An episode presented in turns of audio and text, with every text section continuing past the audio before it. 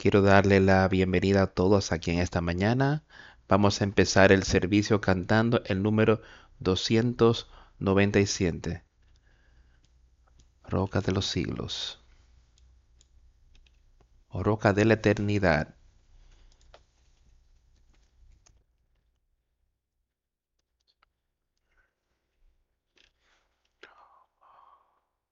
Roca de la eternidad fuiste abierta para mí.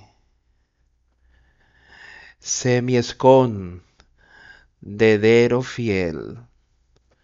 Solo encuentro paz en ti. Rico limpio, manantial, en el cual lavado fui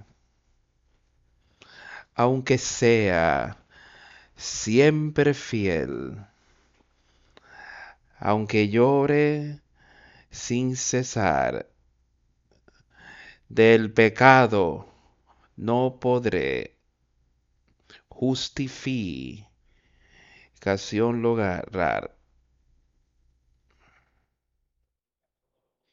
Solo en ti, teniendo fe, deuda tal podré pagar. Mientras tenga que vivir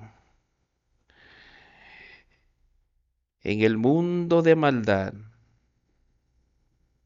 cuando vaya a responder en tu augusto tribunal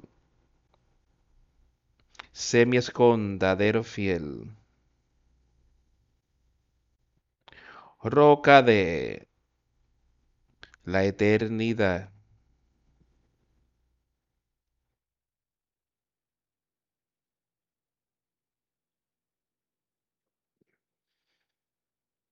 Solamente quisiera decir unas pocas palabras sobre la canción que cantamos. Dice que en ese último versículo, en su última parte, mientras tenga que vivir. Y al instante de expirar, cuando vaya a responder en tu augusto tribunal, sé mi escondedero fiel, roca de la eternidad. En Jesucristo, poniendo toda nuestra fe y nuestra confianza y todo en Él para cuando tomemos ese último aliento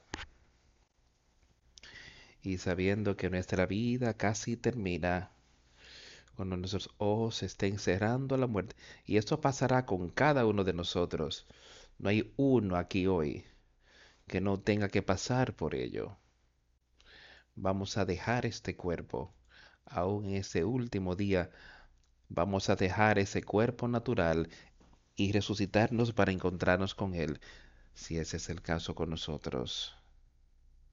Cuando estemos cerrando nuestros ojos a la muerte, ¿cómo nos sentiremos hoy?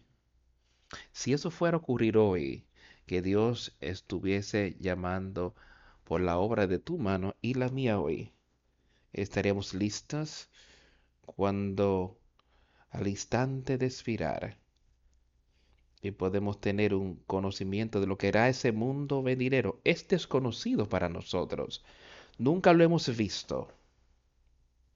Pero podemos tener un conocimiento y podremos tener paz. Podemos tener esperanza con Jesucristo y todos los justos en ese momento. Y contemplarlo a Él no poner nuestra fe en el hombre allí, sino poner nuestra fe y confianza en su Cristo. Él es aquel, él quien Dios envió aquí en la tierra. Él es aquel que derramó su sangre, mi causa. Él es aquel que dice, yo soy el camino, yo soy la verdad, el único camino.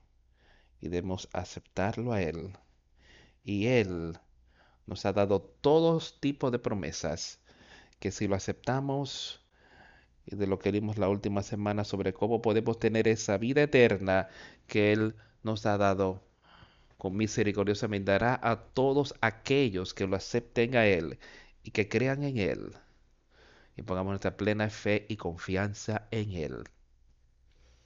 Y podemos conocerle. Y puedo ser uno y alcanzar victoria en Jesucristo.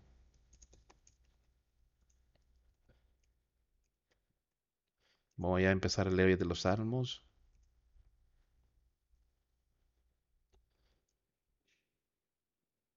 El Salmo lo leemos antes. Eh, iremos directamente allí en esta mañana. Es el Salmos 19. Lo quiero leer en esta mañana. Escuchen con cuidado lo que el salmista tiene. Es David. Y dice Dios que David era un hombre conforme a su corazón, pero él cometió muchos errores, pero tenía un deseo de seguir a Dios. Y él puso su fe y confianza allí. Y como él pudo así, como un joven de, de ir y matar al león y al oso, mientras cuidaba de las ovejas ahí para su padre. Cuando Goliat estaba desafió a los ejércitos del Dios viviente, como su fe fue tan fuerte en Dios, siendo solo un jovencito, él pudo ir y destruir al enemigo de Dios. Y el enemigo de Dios en nuestro tiempo era enemigo de Dios en aquel tiempo no era más que Satanás. Y él estará ahí mismo desafiando a los ejércitos del Dios viviente si lo dejamos ahí mismo. David no permitió eso porque él confió en Dios. No era que él fuera un hombre poderoso o que podía lanzar esa piedra y matar a Goliat o tumbar y tomó la, su propia espada, la espada de Goliat y lo destruyó. No fue con el poder de David, fue con el poder de Dios que él pudo hacer esa maravillosa obra y encargarse de aliviar, encargarse del enemigo de Dios en aquel tiempo. yo sé que el poder de Dios, Él ha prometido eso a todos aquellos que le buscan diligentemente. Él dice, yo os enviaré ese consolador, un nuevo espíritu, os enviaré un nuevo hombre. Y ese es el poder de Dios que puedes utilizar para vencer al enemigo y Él es prevaleciente. Él está ahí, pero Dios está por encima de todo eso. Ese poder puede vencer. Pon tu fe y confianza en así como lo hizo David. Entonces David escribió estas palabras para animar a las personas, para ayudarlos a entender lo que Dios había dicho. Dice, los cielos cuentan la gloria de Dios y el firmamento anuncia la obra de sus manos. Puedes mirar y verlo en cualquier momento, día o noche, dice día, un día emite palabra otro día y una noche a otra noche declara sabiduría. Muestra la obra de cuán poderoso es Él y lo que Él ha hecho para crear este universo y crear esta tierra y poder crearte a ti, crearme a mí y todo lo que está en la tierra. Muestra el conocimiento y el poder de Dios. No hay lenguaje ni palabra, ni es oída su voz, y tú puedes ir donde sea en el mundo. Estas cosas que él acaba de decir, él habla de ellas. Afirman su obra, las tierras, los cielos y todas esas cosas aquí, que esa es su voz. Por toda la tierra salió su voz en el mundo hoy, no importa dónde es, cuál sea el idioma, las personas pueden ver esas cosas ya sea que las entiendan, ya esa es la obra de Dios, ya eso es entre ellos y Dios, pero ese es el conocimiento y eso está ahí. Un día emite palabra otro día y una noche otra noche declara sabiduría de Dios solo por ver y entender que no hay lenguaje ni palabra ni es oída su voz. Por toda la tierra salió su voz y hasta el extremo del mundo sus palabras. En ellos tabernáculo puso tabernáculo para el sol Y este, como esposo que sale de su tálamo, se alegra cual gigante para correr el camino. De un extremo de los cielos es su salida y su curso hasta el término de ellos, y nada hay que se enconda de su calor el sol ahí. Y eso lo vemos todos los días. La tierra gira y rota. Y puedes ver el poder de Dios poniendo esas cosas en su lugar no hay nada que se esconde del calor de ese sol. Y no hay nada que esté escondido de Dios aquí en la tierra, en nosotros. Y en quien sea pueda ser. No hay nada escondido, sino que Él está mostrando ahí las obras maravillosas que Dios ha hecho y que el hombre puede ver y saber y entender que que él desde un extremo de los cielos es su salida y su curso hasta el término de ellos, y nada hay que se esconda de su calor. Y ahí él está hablando de lo que Dios ha hecho en poner y cumplir con todo este universo. Él debería poder ver y saber y entender que hay un Dios, un Dios todopoderoso que ha puesto estas cosas en efecto. Él dice entonces que la ley de Jehová es perfecta Mira, mira lo que ocurre todos los días, así como él estaba hablando ahí con el sol y las estrellas y todas las cosas, como son perfectas. Y que se, así ha sido todos los días, ocurrido por años y años y por miles de años.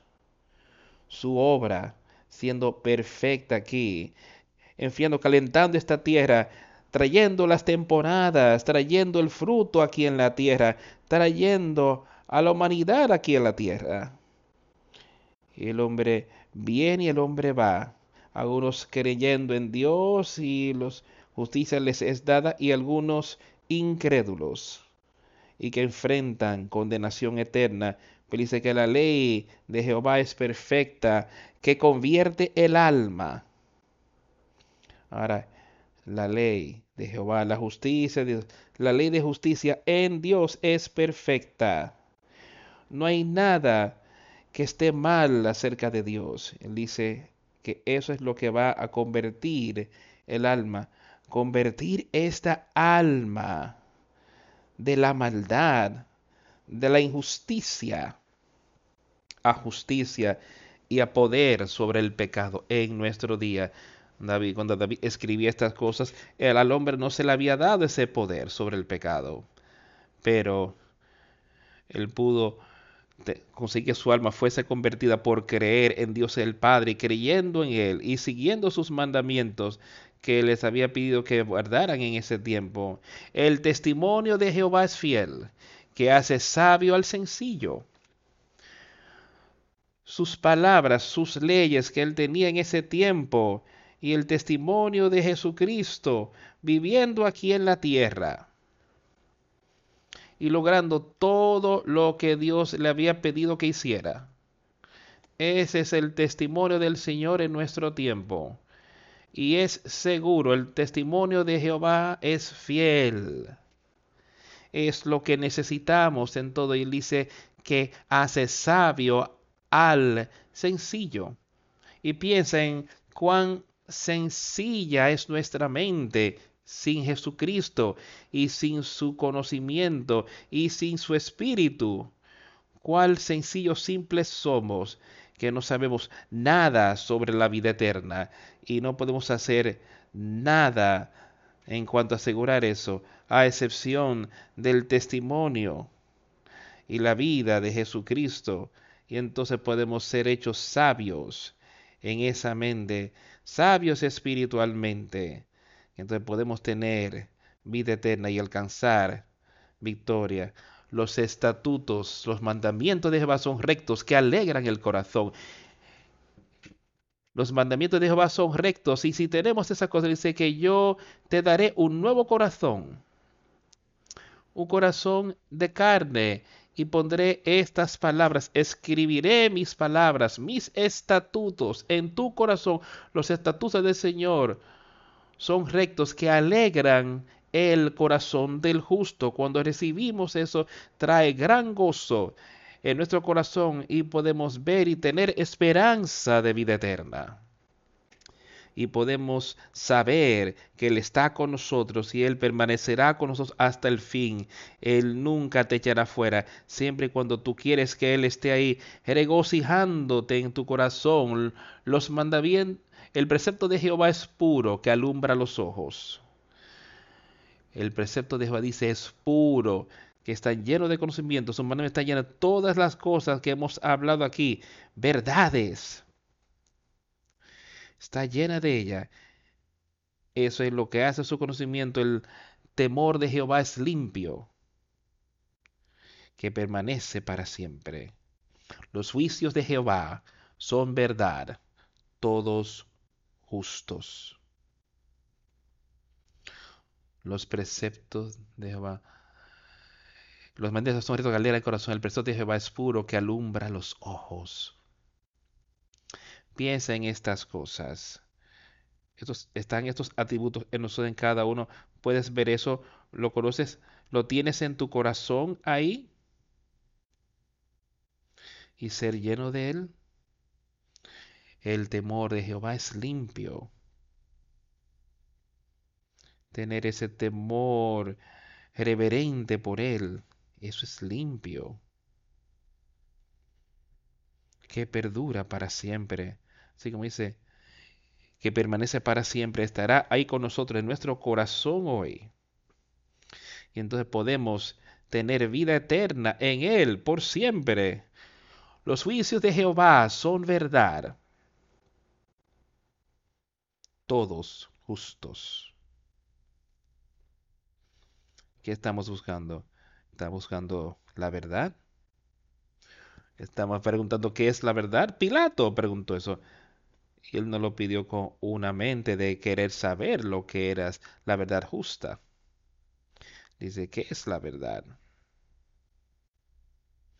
Y si no entiendes eso y sabes eso hoy, huye a Dios el Padre por Jesucristo y pídele que Él te muestre lo que es la verdad su verdad, su evangelio, sus palabras, su justicia, no la tuya, no la mía, sino su justicia. Deseables son más que el oro y más que mucho oro afinado. Y el, el hombre desea esas cosas y eso era lo que se utilizó mucho en los días de David, porque la riqueza ahora podemos que, puede ser que utilizamos ya más monedas diferentes hoy.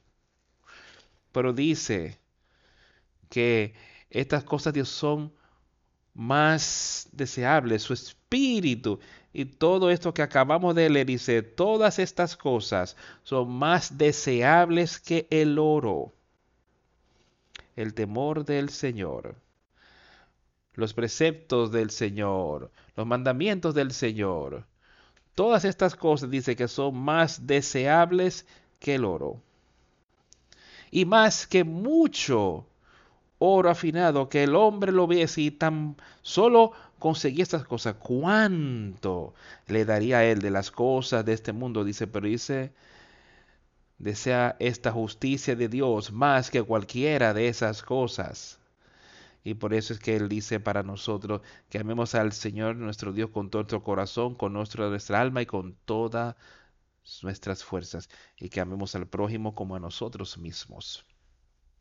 Dice que esto es más deseable.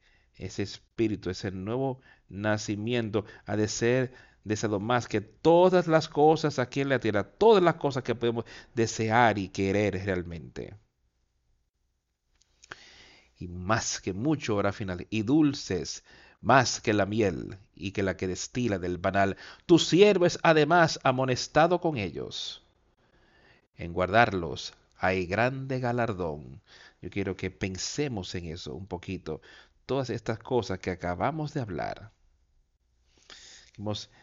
Ir y ver cómo todas estas cosas están escritas aquí en este libro para advertir, esto es lo que él hace ahora, por estas cosas que acabamos de hablar. Dice, tu siervo es más amonestado con ello, un siervo de Dios, amonestado, para que ahora podamos ser parte de su reino. ¿Quién puede entender entender sus profesores? Vamos a leer otra vez. En tu siervo es además amonestado con ellos en guardarlos. Hay grande galardo, guardar sus mandamientos, guardar sus estatutos, viviendo bajo su ley. Todas estas cosas, dice él, en guardarlas hay grande galardón. ¿Y que Él nos dice al respecto? Hemos hablado de esto una y otra y otra vez. Él nos dice sobre aquellos que oyen mis palabras y las hacen. Estás edificando sobre esa roca. Si oyes su palabra y, las estás edificando sobre esa roca, Él está diciendo aquí, tú eres amonestado por mis palabras y si las guardan, y si oyes mis palabras y las guardas en tu corazón, las asegura, dice, hay gran de galardón. ¿Y cuál es ese galardón? La vida eterna.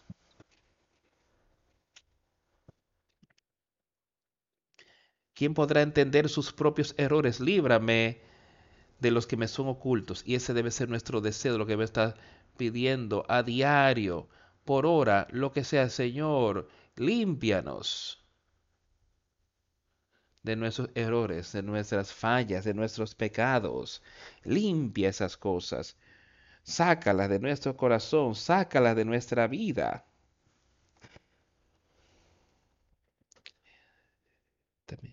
Preserva también a tus siervos de las soberbias, que no se enseñoreen de mí.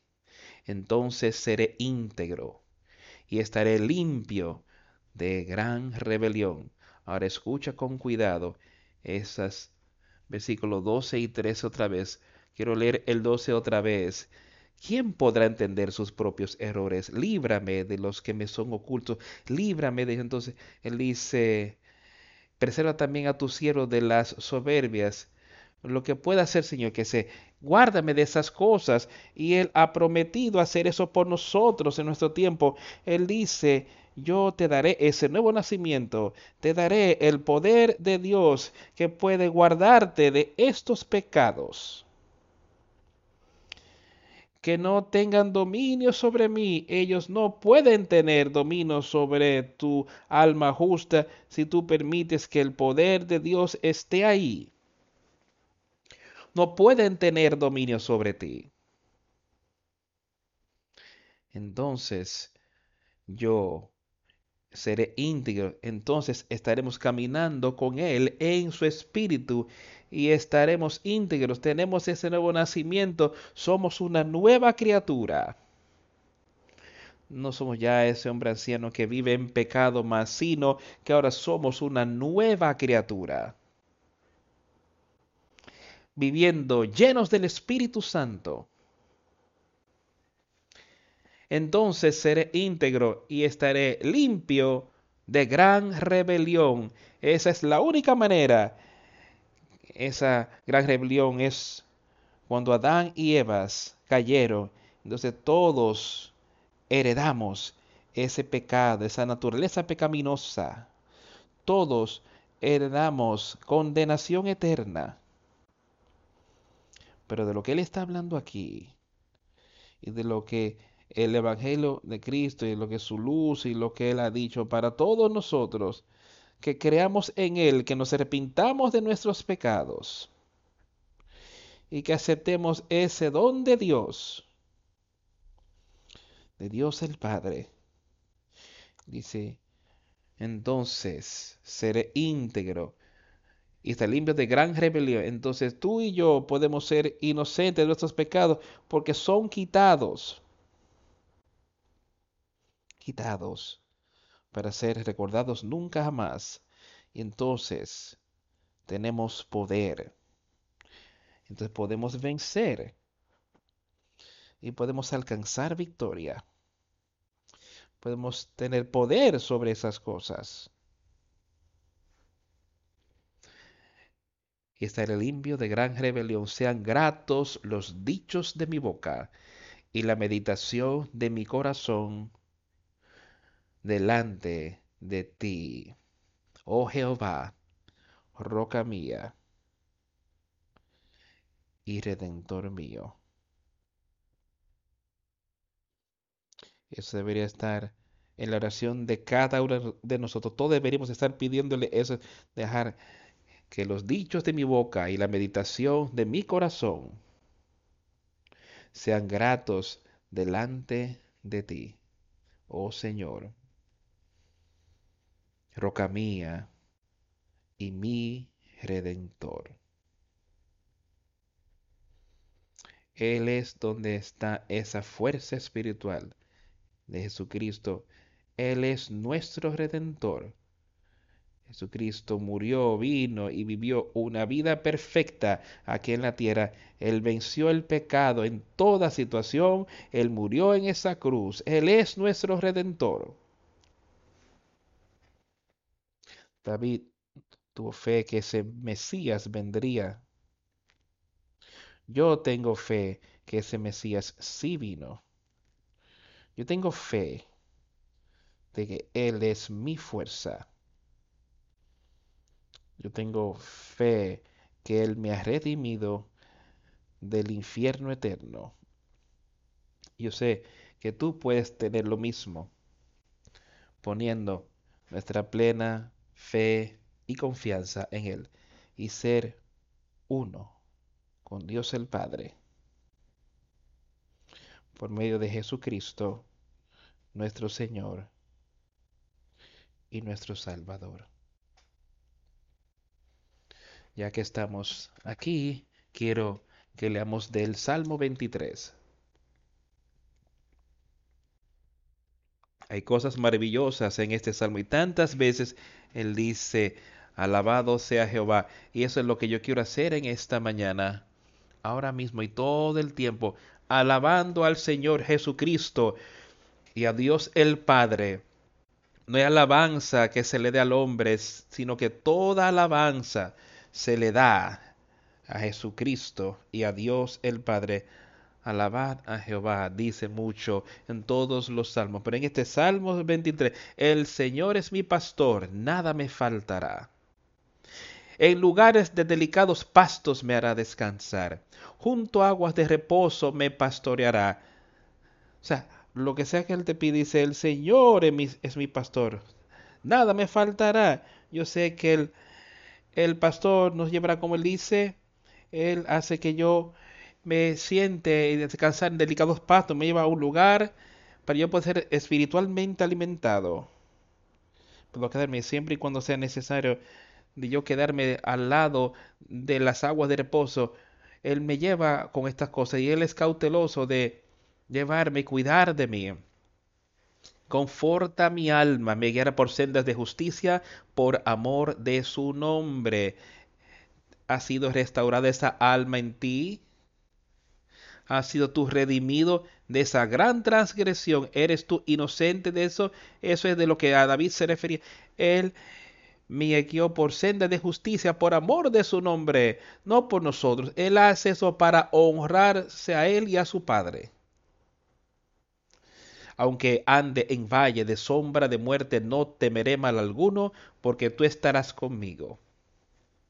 Tu vara y tu callado me infundirán aliento. Ahora escucha. A donde sea que Él nos lleve, a donde sea que andemos, aunque anden valle de sombra de muerte. Y hablamos de eso, de la muerte, cuando tomamos ese último aliento, cuando estamos ahí en nuestro lecho de muerte. ¿Tendremos ese entender? De que Él es que aunque ande en valle de sombra de muerte, no temeré mal alguno, porque yo sé que yo he sido redimido. Yo sé que yo tengo vida eterna será estará eso en nuestra mente, será eso lo que podemos ver y hablar, así como lo hizo David. No temeré mal alguno, Satanás no tiene poder sobre mí. Por el Espíritu Santo ahí. Porque tú estás conmigo, tu vara y tu callado me infundirán aliento. aun cuando puede haber castigo y reproche, reprensión. Eso debe traer gran consuelo y gozo a nos de ver, porque entonces sabemos que somos sus hijos. Dice que Él castiga y reprende a aquellos a quien Él ama, a sus niños, sus hijos. Tú estarás conmigo y eso es lo que yo quiero que todos entendamos y que podemos saber eso. Tú puedes tener eso ahí mismo en tu vida. Tú estarás conmigo, Jesucristo, Dios el Padre, está contigo si tú tienes ese deseo. Yo quiero que pienses solo por un momento en eso. Lo que eso significa, significa todo lo que hemos estado hablando, significa que entonces tú has te ha quitado ese pecado. Tú estás conmigo. Prepara aderezas mesa delante de mí en presencia de mis enemigos, angustiadores, y donde sea que Él nos lleve, cual falla tengamos. Dice que tú preparas mesa delante de mí, delante de mis angustias, donde sea, nuestro enemigo, con nuestros amigos, lo que sea. Unges mi cabeza con aceite, mi copa está rebosando. Y que aún pueda ser estar ahí mismo, si tú me darás todo lo que yo necesito, unges mi cabeza con aceite. Mi copa está rebosando. ¿No es eso algo en que pensar de cuán maravilloso es este Dios del que estamos hablando hoy? Mi copa está rebosando de gozo, con paz, con misericordia, con amor. Porque aceptar a Jesucristo. Ciertamente el bien y la misericordia me seguirán todos los días de mi vida, y en la casa de Jehová moraré por largos días. ¿Tú le conoces? ¿Tú sabes como dice el salmista, ¿tú conoces a mi Jesús?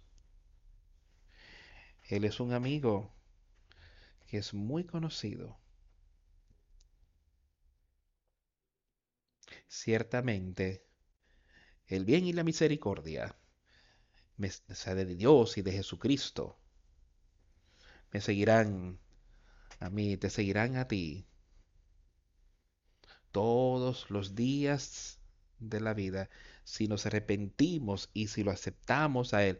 Dice, eso es lo que va a ocurrir. Que su bondad, que su amor, que su misericordia nos va a seguir, estará con nosotros. Entonces la casa de Jehová moraré por largos días. David entendió estas cosas hace miles de años. Él entendió la misericordia de Dios, pero él fue muy cuidadoso de esperar en Dios. Había ocasiones donde otros le estarían diciendo al que necesitaba hacer esto o hacer aquello y él no lo hacía. Él esperaba en Dios.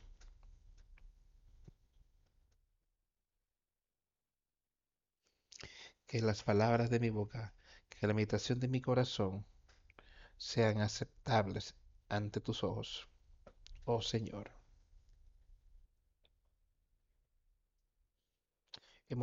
Escuchémoslas, tomémoslas de corazón y seamos animados en su palabra, no desanimados, sino que vayamos directo hacia adelante con Él, poniendo a un lado primeramente, tomando su palabra, aceptando los castigos y represiones, lo que sea, y aplicarlo directo a nuestras seres así como individual y andando más cerca de él, acercándonos a Jesucristo. Eso es lo que yo quiero. Y, lo que cada uno, eso es por lo que está adorando por todos nosotros, que caminemos más cerca a nuestro Señor y Salvo. Él dice, tú te acercas a mí y yo me acercaré a ti.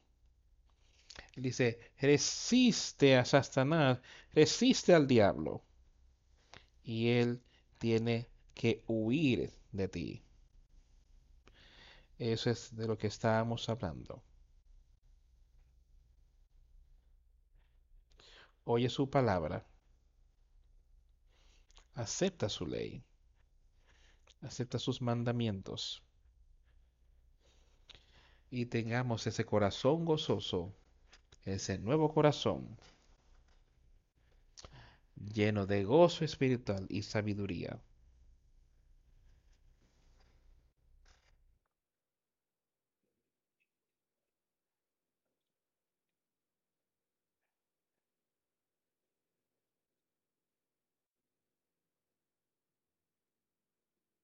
Y ahora me he ido a los hechos de los apóstoles.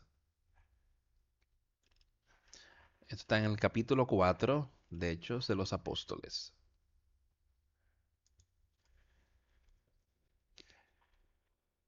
Vamos a empezar el versículo 1 del capítulo 3, que explica una de las cosas que estaban ocurriendo ahí, ocurriendo ahí, los apóstoles, lo que estaba ocurriendo justo después que Cristo había estado aquí en la tierra. Y había vivido como unos 33 años aquí. Y él tenía estos apóstoles, a estos hombres con quien él había laborado mientras estaba aquí en la tierra. Y este libro, que son los hechos de estos hombres, varios de ellos, que cuenta de cosas que acontecieron justo después que Cristo estuvo aquí en la tierra y como su palabra había empezado a ser dada a otros de manera que pudiesen entender, que otros pudieran entender y otros pudieran saber sobre que Jesús vino aquí en la tierra. Quiero que cada uno de nosotros sepa eso hoy, porque Él vino para salvar tu alma. Porque está condenado al infierno eterno sin Jesucristo. Empezando en el versículo 1 del capítulo 3 del libro de los. Pedro y Juan subían juntos al templo a la hora novena, la de la oración. Y era traído un hombre cojo de nacimiento a quien ponían cada día a la puerta del templo que se llamaba la Hermosa, para que pidiese limosna de los que entraban en el templo en este, cuando vio a Pedro y a Juan que iban a entrar al templo, les rogaba que le dicen limosna. Visualiza esto en tu mente y piensa en lo que estaba ocurriendo ahí. Aquí estaban Pedro y Juan, los discípulos ahí. Algunos de ellos de Jesucristo solamente habían pasado unos días de su crucifixión quizás y ahora subían al templo. Un tiempo allí, cuando dice que el hombre que fue a orar allí, que él fue a orar en el templo. Y cierto hombre allí que había sido cojo del bien de su madre, nunca había podido caminar antes, había sido cojo, fue cargado. Aquí lo acostaban, tenían este hombre grande que lo cargaba, alguien lo llevaba y lo llevaban al templo porque entendían que las personas irían ahí al templo que quizás tuviesen pena de él. Que demostrar algún tipo de preocupación y darle algo para que él pudiese sostener la vida. No podía trabajar y no había manera para las personas tenerlas excepción de lo que la persona le daba en ese tipo de condición. Pues solamente si alguien le dije, les daba a alguien. Muchas veces las familias no podían eh, mantenerlo, entonces lo llevaban allí al templo, esperando que algunas de las personas allí, quizás personas piadosas, pudiesen tener algún afecto para ese hombre y darles algo. Ahora, viendo a Pedro, Pedro Juan que estaba a punto de entrar al templo, les pidió para darle algo. Quizás algo digno para darle. Escuchen con cuidado lo que ocurre.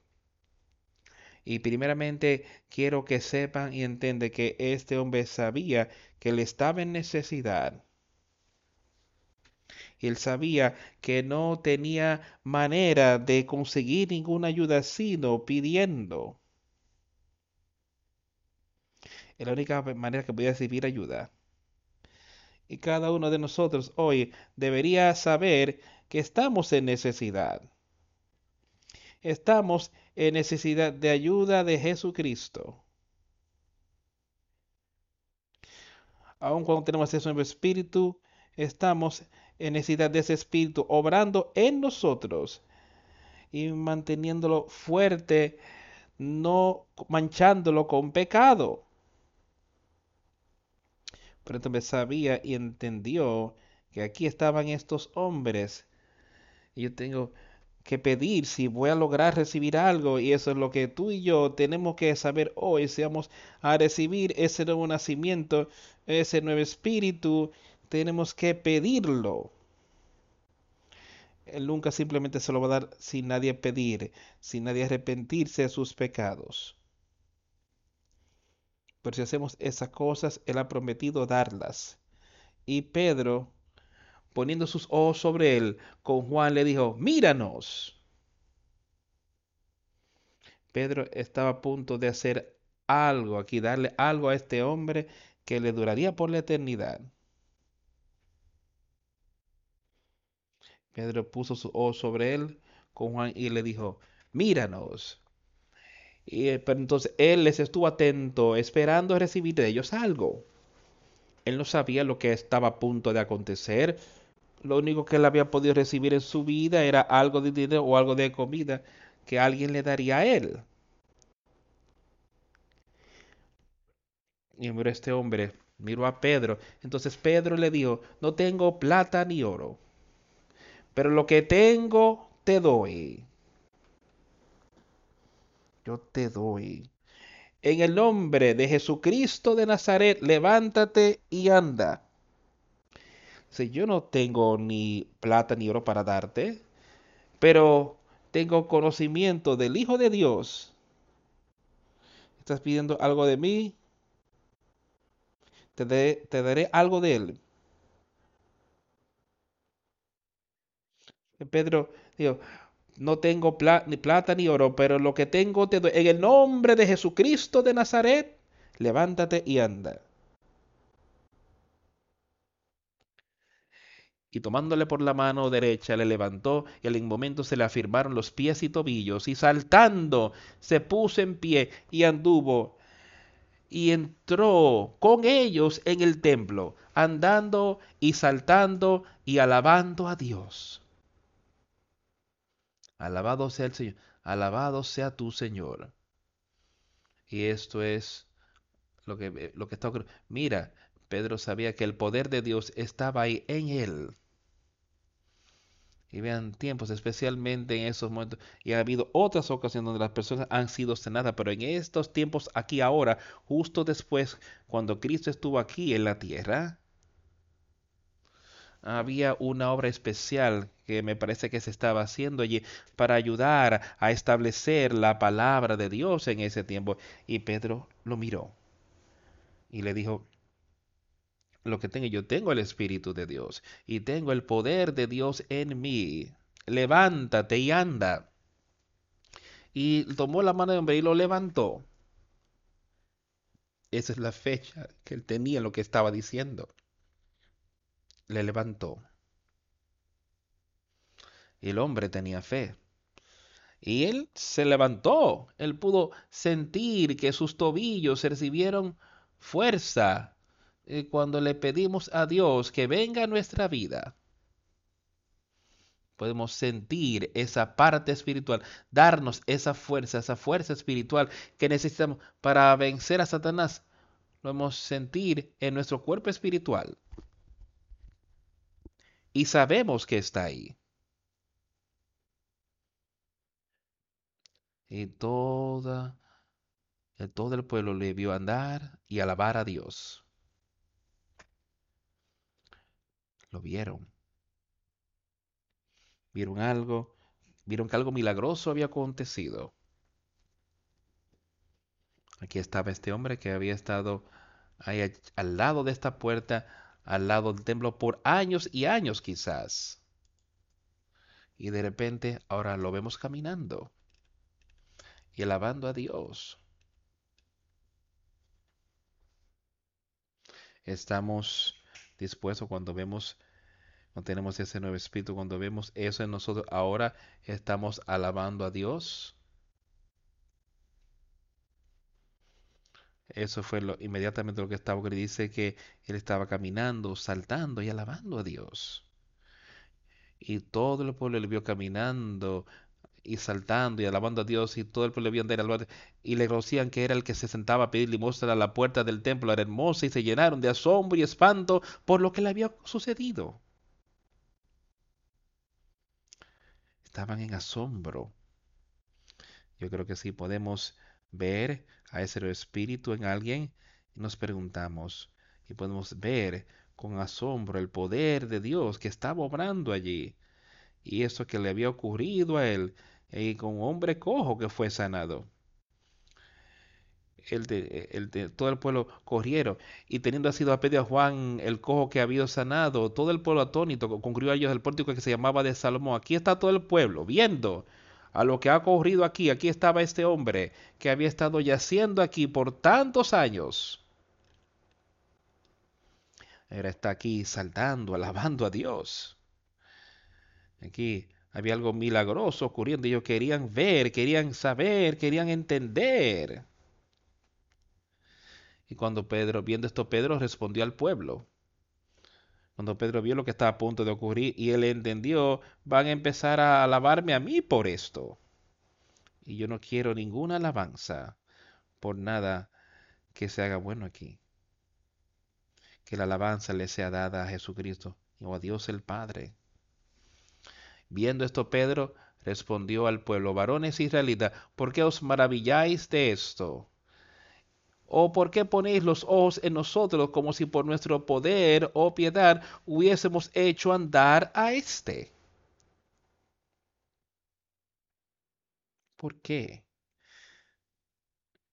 ¿Por qué, te ¿Por qué se maravillan de esto? Me parece que el Dios de Abraham, Dios de Jacob y de Jacob, el Dios de nuestros padres, ha glorificado a su Hijo Jesús a quien vosotros entregasteis y negasteis delante de Pilato, cuando éste había resuelto ponerle en libertad. Él le negó. Dice, es por Jesucristo. Él es aquel que ha levantado a este hombre. Pero ustedes negaron al santo y al justo y desearon y pedisteis que se os diese un homicida y si no estamos aceptándolo y si aún estamos viviendo este estilo de vida mundano en nuestra vida, Él dice, están negando al santo y al justo, están negando eso.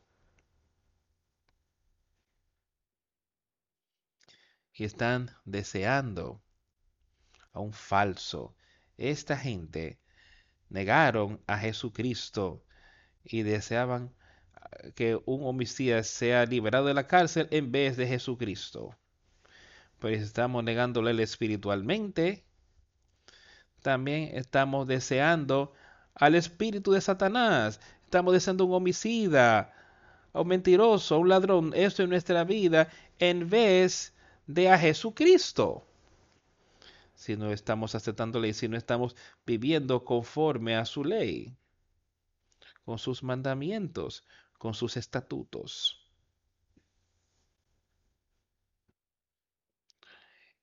Y matasteis al autor de la vida, a quien Dios ha resucitado de los muertos, de lo cual nosotros somos testigos. Y por la fe en su nombre, a este que vosotros veis y conocéis, le ha confirmado su nombre. Y la fe que es por él, ha dado a éste completa sanidad en presencia de todos vosotros. Fe en Jesucristo, en lo que Pedro le estaba diciendo a este hombre, Pedro le dijo, levántate ande, pero yo no creo que el hombre tenía fe para escuchar y hacer lo que Pedro le estaba diciendo que haga. Pedro lo estaba levantándolo, pero lo estaba haciendo, pero no tenía fe en lo que Pedro le estaba diciendo. Dice, en su nombre, por medio de la fe en su nombre, Pedro tenía fe en su nombre, que él pudo hacer esas cosas. Han hecho a este hombre fuerte a quienes pueden ver y saber que la fe que es por él le ha dado esta sanidad perfecta en la presencia de todos ustedes, en la presencia de todos ustedes, aquí mismo, dice aquí. Estamos leyendo estas cosas. En la presencia de nosotros aquí hoy podemos ver y saber que esto es lo que el Espíritu de Dios puede hacer si se lo permitimos. Lo que puede hacer por nosotros puede hacer perfecta nuestra parte espiritual. Así como lo hizo para este hombre aquí, con esa parte natural. Le hizo sano a él, lo hizo íntegro. Y ahora, más ahora, hermanos, sé que por ignorancia lo habéis hecho, como también vuestros gobernantes. O sea, yo sé que ustedes hicieron esto por ignorancia y sus gobernantes también. Pero Dios ha cumplido así lo que había antes anunciado por boca de todos sus profetas que su Cristo había de padecer. Todos los profetas, y puedes volver y leer algunas de las cosas que ocurrieron, de lo que los profetas decían sobre él. Y profetizaron que él vendría y cómo él sería traicionado y cómo él moriría. Todas esas cosas. Y que Dios había mostrado si tan solo hubiesen escuchado los profetas, si lo hubiesen conocido, hubiesen entendido ese, pero estas cosas que Dios había mostrado por la boca de todos sus profetas, que su Cristo había de padecer, Él las ha cumplido. ¿Entendemos todos lo que Él cumplió? Hablamos de esto ya dos o tres veces hoy. Pedro dijo que él fue un testigo de estas cosas. Entonces, ustedes mataron al autor de la vida, a quien el Dios había levantado de los muertos, de los cuales nosotros somos testigos. Y podemos tener ese conocimiento en nosotros hoy. Pedro lo vio. Él estuvo ahí en la crucifixión. Él lo vio clavado en el madero. Pedro fue a la tumba y él vio que la tumba estaba vacía. Pedro también vio a Jesús en otras ocasiones que hay cuando él se hizo disponible a sus discípulos y a otros. Sé que Pedro les dice ahí en el hecho que ellos, él está viendo que quizás unas 500 personas que después de ser resucitado, y Pedro fue parte de eso, él dice, yo soy un testigo de estas cosas, yo los he visto, aun cuando él negó al Señor nuestro Salvador. Él le negó tres veces, cuando él pensaba que él iría hasta la muerte con él. Pero cuando vio lo que había hecho, el Señor lo miró a él y vio el error que había cometido.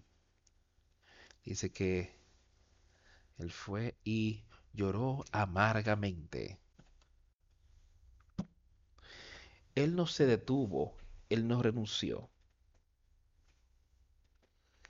Él estaba rogando por perdón, así yo lo veo y lloró y entró en duelo por su condición espiritual. Y él fue perdonado. En el día de Pentecostés, él recibió ese poder, recibió poder entonces para vencer a Satanás. Y él dio un testimonio tan maravilloso al pueblo sobre lo que estaba ocurriendo. Y aquí Él está ahora dando testimonio sobre Jesús y del poder de Jesús otra vez a esta gente. Pero esas cosas que Dios mostró por la boca de todos sus profetas que Jesucristo había de padecer, Él las ha cumplido. Él cumplió eso de tal manera que tú puedas tener poder para que este hombre pueda tener fe en Él y que este hombre pudiese ser sanado. Escucha el consejo que Él les da a ellos. Vinieron corriendo hacia Él. Él dice, arrepentíos y convertíos para que sean borrados vuestros pecados, para que vengan de la presencia del Señor tiempos de refrigerio. Y eso es lo que yo quiero que cada uno de nosotros tenga. Yo sé que tú lo puedes tener. Yo sé que podemos todos tener ese, ese arrepentíos y convertíos si hay algo en tu vida que está ahí entre tú y el Señor o cualquier cosa, dice, arrepentíos y convertíos. Tenga ese nuevo nacimiento, esa nueva vida, sea hecho nuevo. Que tus pecados puedan ser quitados, que tus pecados puedan ser quitados, borrados. ¿Oyes eso? No, no, no, no tu vida. Él está escribiéndote tu nombre en el libro de la vida ahí. Pero Él está quitando tus pecados. ¿No es eso maravilloso solo en pensarlo para nuestra vida? Así que arrepentíos y convertíos para que, para que sean borrados vuestros pecados.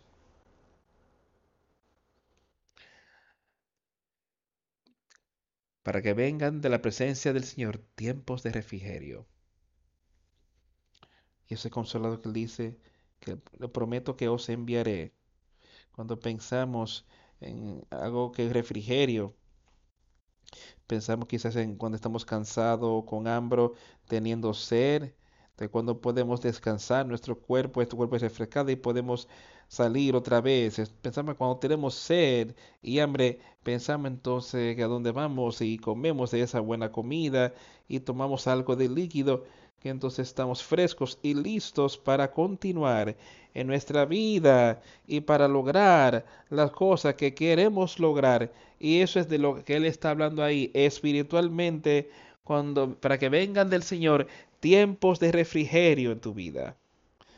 Podemos estar decaídos y nos pasará así, pues nosotros tenemos que llegar a la condición donde veamos que somos un fracaso total y que no podemos hacer nada espiritualmente, estamos perdidos espiritualmente. podemos ser refrescados cuando recibimos, cuando lo aceptamos a Él, cuando hacemos lo que Él dice, arrepiéntete y sé convertido. Entonces, nuestra alma puede ser refrescada. Estar en paz. Cuando Él dijo, cuando Él vino a ellos, después de ser resucitado, paz a vosotros. Ser refrescados en el Espíritu, ser hechos nuevos. Y Él envíe a Jesucristo, que os fue antes anunciado. Y Él envía a Jesucristo, Dios el Padre, dándole ese nuevo espíritu para que venga y para que te dé a ti. Y Él envíe a Jesucristo, que os fue antes anunciado y hoy está siendo predicado a ustedes y predicado a mí, a quien de cierto es necesario que el cielo reciba hasta los tiempos de la restauración de todas las cosas de todas las cosas de que habló Dios por boca de sus santos profetas que han sido desde el tiempo antiguo. Porque Moisés dijo a los padres, el Señor vuestro Dios os levantará profeta de entre vuestros hermanos, como a mí. A él oiréis en todas las cosas que os hable.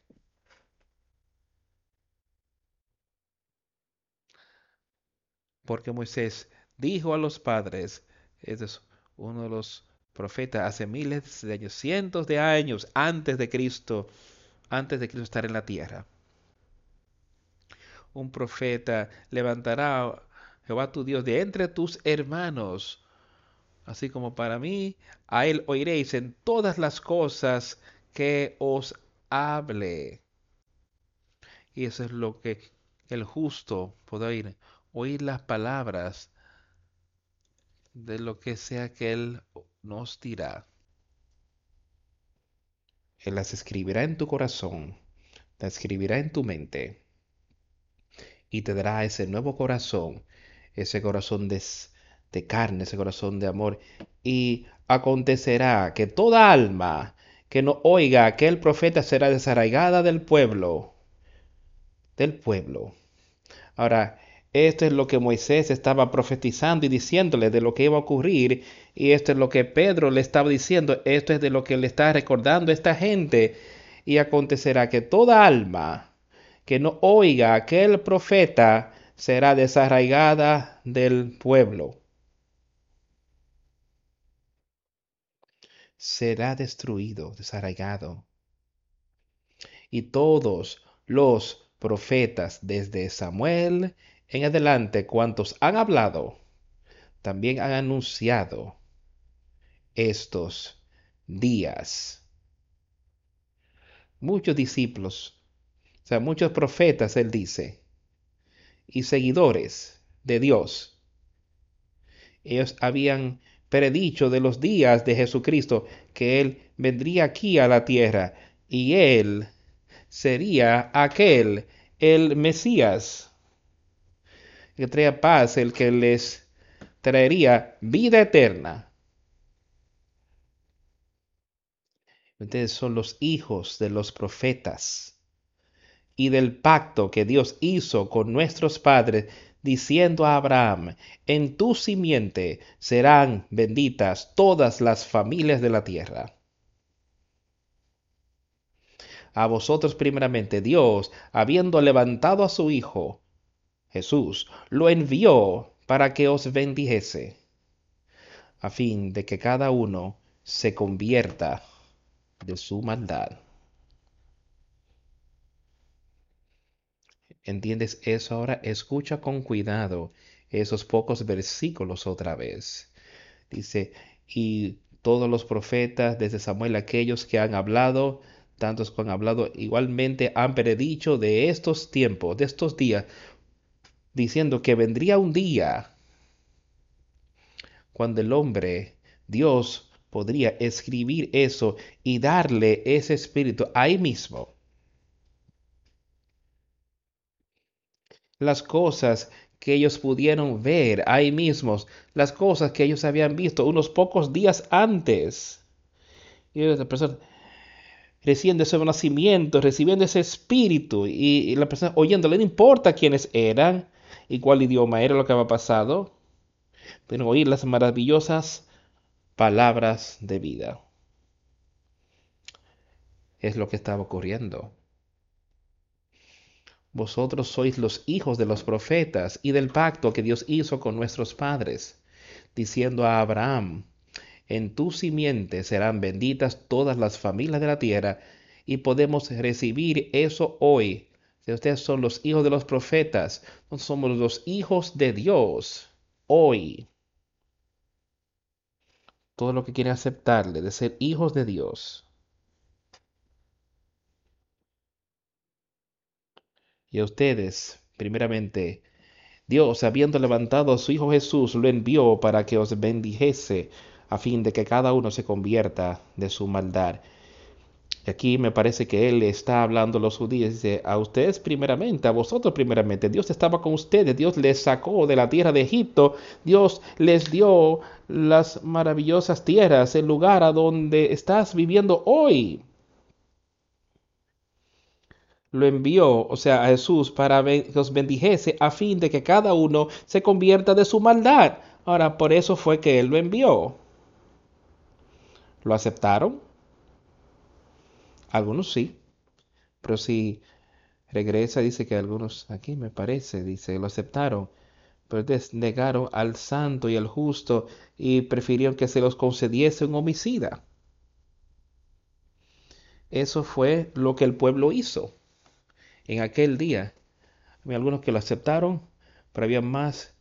Cada día había muchas personas que empezaban a aceptarlo porque al para que cada uno se cometa de su maldad. Eso, él envió a Jesucristo a bendecirte a ti. Para Él lo envió aquí porque es su voluntad que todos los hombres sean salvos. Y Él, para que los bendiga, a fin de que cada uno se convierta de su maldad, de su iniquidad. Cada uno que tiene ese deseo. Que tan fácil lleva.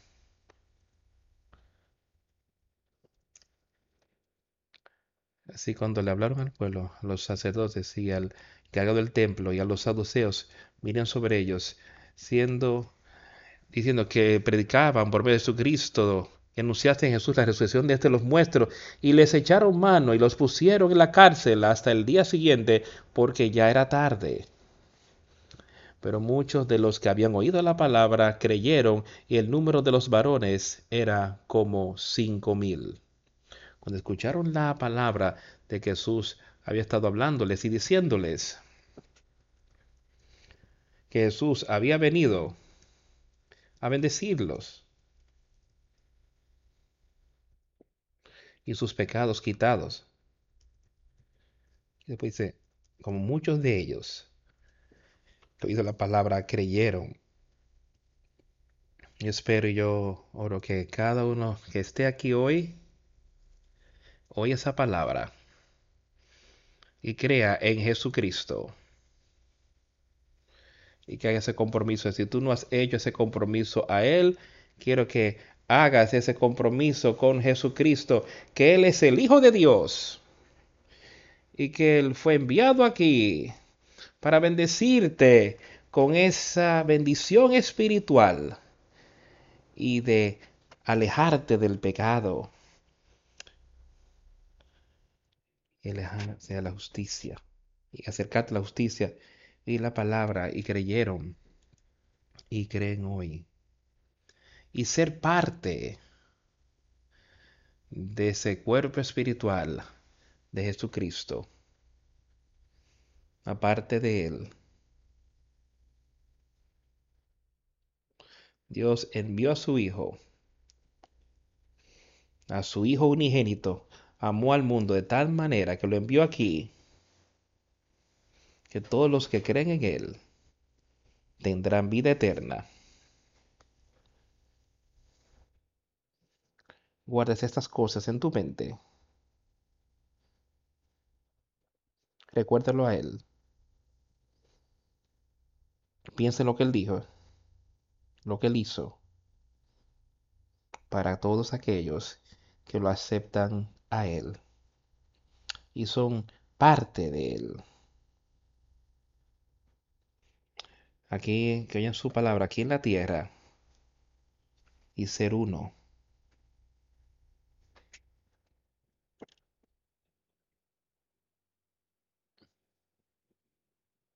Quiero leer solo unos pocos versículos en el capítulo 11 de Isaías, algunas de las profetas de las que estaba pensando que Pedro les estaba diciendo de las diferentes, empezando en el versículo 1 del capítulo 11.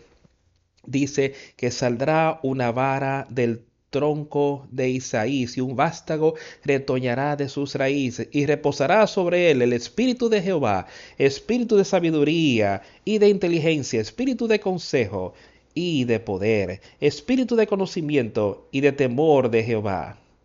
Y le hará entender diligente en el temor de Jehová.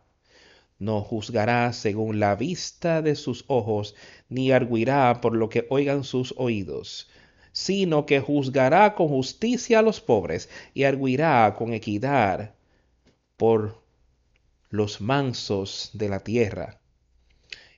Y herirá la tierra con la vara de su boca, y con el espíritu de sus labios matará al impío.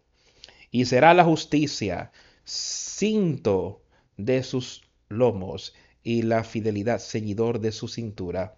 Morará, morará el lobo con el cordero y el leopardo con el cabrito se acostará, el becerro y el león y la bestia doméstica andarán justo, y un niño los pastoreará. La vaca y la osa pasarán, sus crías se echarán juntas, y el león como el buey comerá paja. Y el niño de pecho jugará sobre la cueva del aspir, y el recién destetado extenderá su mano sobre la caverna de la víbora no harán mal ni dañarán en todo mi santo monte, porque la tierra será llena del conocimiento de Jehová como las aguas cubren el, mal, el mar. Maravillosas palabras ahí que él profetizó que acontecerían en el camino, en los caminos del Señor. Él él nos ha dejado palabras hermosas y maravillosas que podemos leer a lo largo de este día. Así que mantengamos estas cosas pendientes y seamos parte de su, de su obra aquí y entender lo que Él quiere que nosotros hagamos en nuestro tiempo. Vamos a concluir esta reunión. Cantaremos el número 50 el lirio de los valles.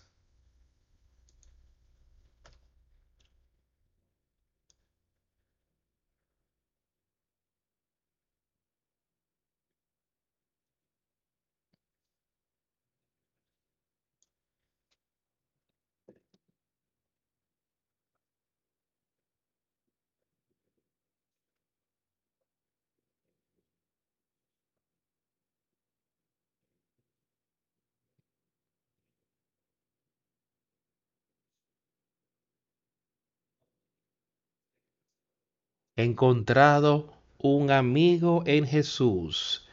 Él es todo para mí. Él es el más hermoso de los diez mil para mi alma. El lirio de los valles.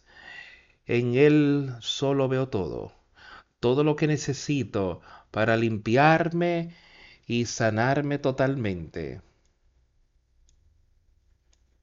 En la tristeza Él es mi consuelo.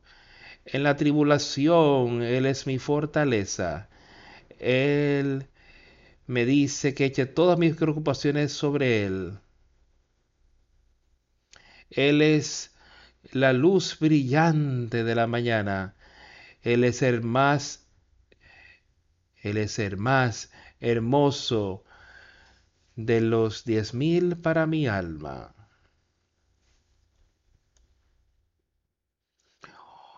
Él ha tomado todos mis dolores y llevado todas mis tristezas. En la tentación Él es mi torre fuerte y fortaleza. He dejado todo para Él y arrancó todos los ídolos de mi corazón y a la hora Él me guarda por su poder.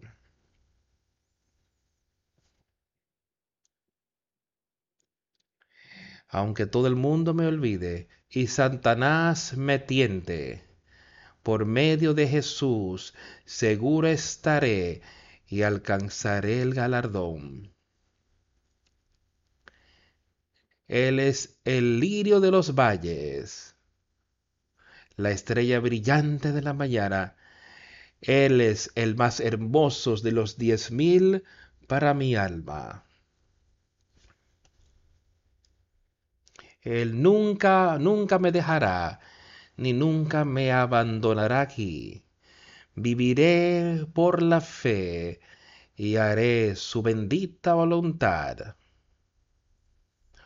Un, un muro de fuego a mi alrededor. No tengo nada que temer. Él alimentará mi alma hambrienta con su maná él es el lirio de los valles. aunque llegando a la gloria para ver su bendito rostro, donde los ríos de luz fluirán por siempre. Él es el lirio de los valles y la estrella brillante de la mañana. Él es el más hermoso de diez mil para mi alma.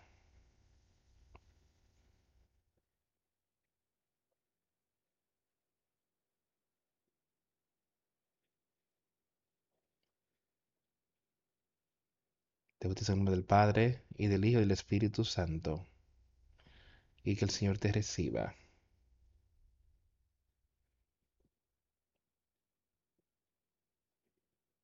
Te bautizo en nombre del Padre, y del Hijo, y del Espíritu Santo. Y que el Señor te reciba.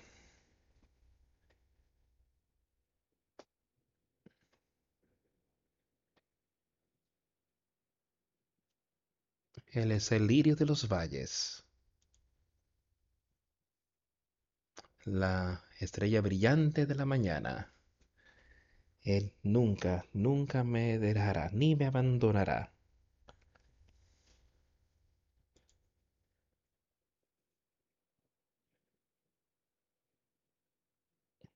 Ese es un tiempo serio, amigos míos.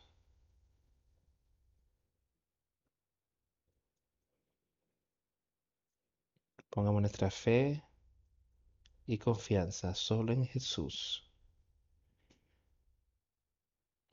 y alcancemos victoria. Yo sé que hay victoria al fin. No te des por vencido. Sé fuerte. Sé uno. y vence a Satanás, vence al enemigo. Oremos. A Dios el Padre, vengo a ti en el día de hoy.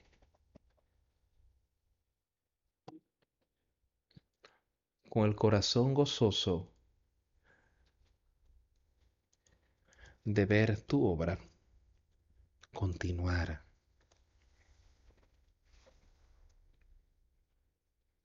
Pero Dios, no puedes evitar el tener un corazón entristecido por ver cosas que necesitan ser corregidas. Yo solo ruego que tú me examines de cerca, oh Dios. Así como dijo el salmista, examíname de cerca. Y deshazte, quita de mí, de mis faltas, cuales sean. Pero Dios, yo quiero animar a cada uno que está aquí, que escucha mi voz para que te vea a ti viendo que hay poder en tu sangre, que hay poder en tu Hijo Jesucristo. Y no ser desalentados, sino ser fuertes y fieles a ti. Y saber que tú nunca nos dejarás. Y que ese poder está a nuestra disposición de todos. Yo quiero ser parte de tu reino donde sea que pueda estar. Y yo sé que tú nos ungirás con tu espíritu. Y nuestra copa está rebosando con tu amor. Te pido que seas con cada uno aquí hoy. Que tenga un deseo por tu espíritu. Cada uno que está con dificultades espiritualmente y ayúdanos a recurrir a ti, de venir a ti, de ponerlo en tus manos. Yo sé que tú puedes aliviarnos de toda iniquidad. Y tú puedes refrescar nuestro amor, tú puedes refrescar nuestro espíritu. Pido estas cosas todas y te pido que seas con nosotros en estos días venideros para que nos fortalezcas y que derrames tu amor sobre tu pueblo. En el nombre de Jesús he orado. Amén.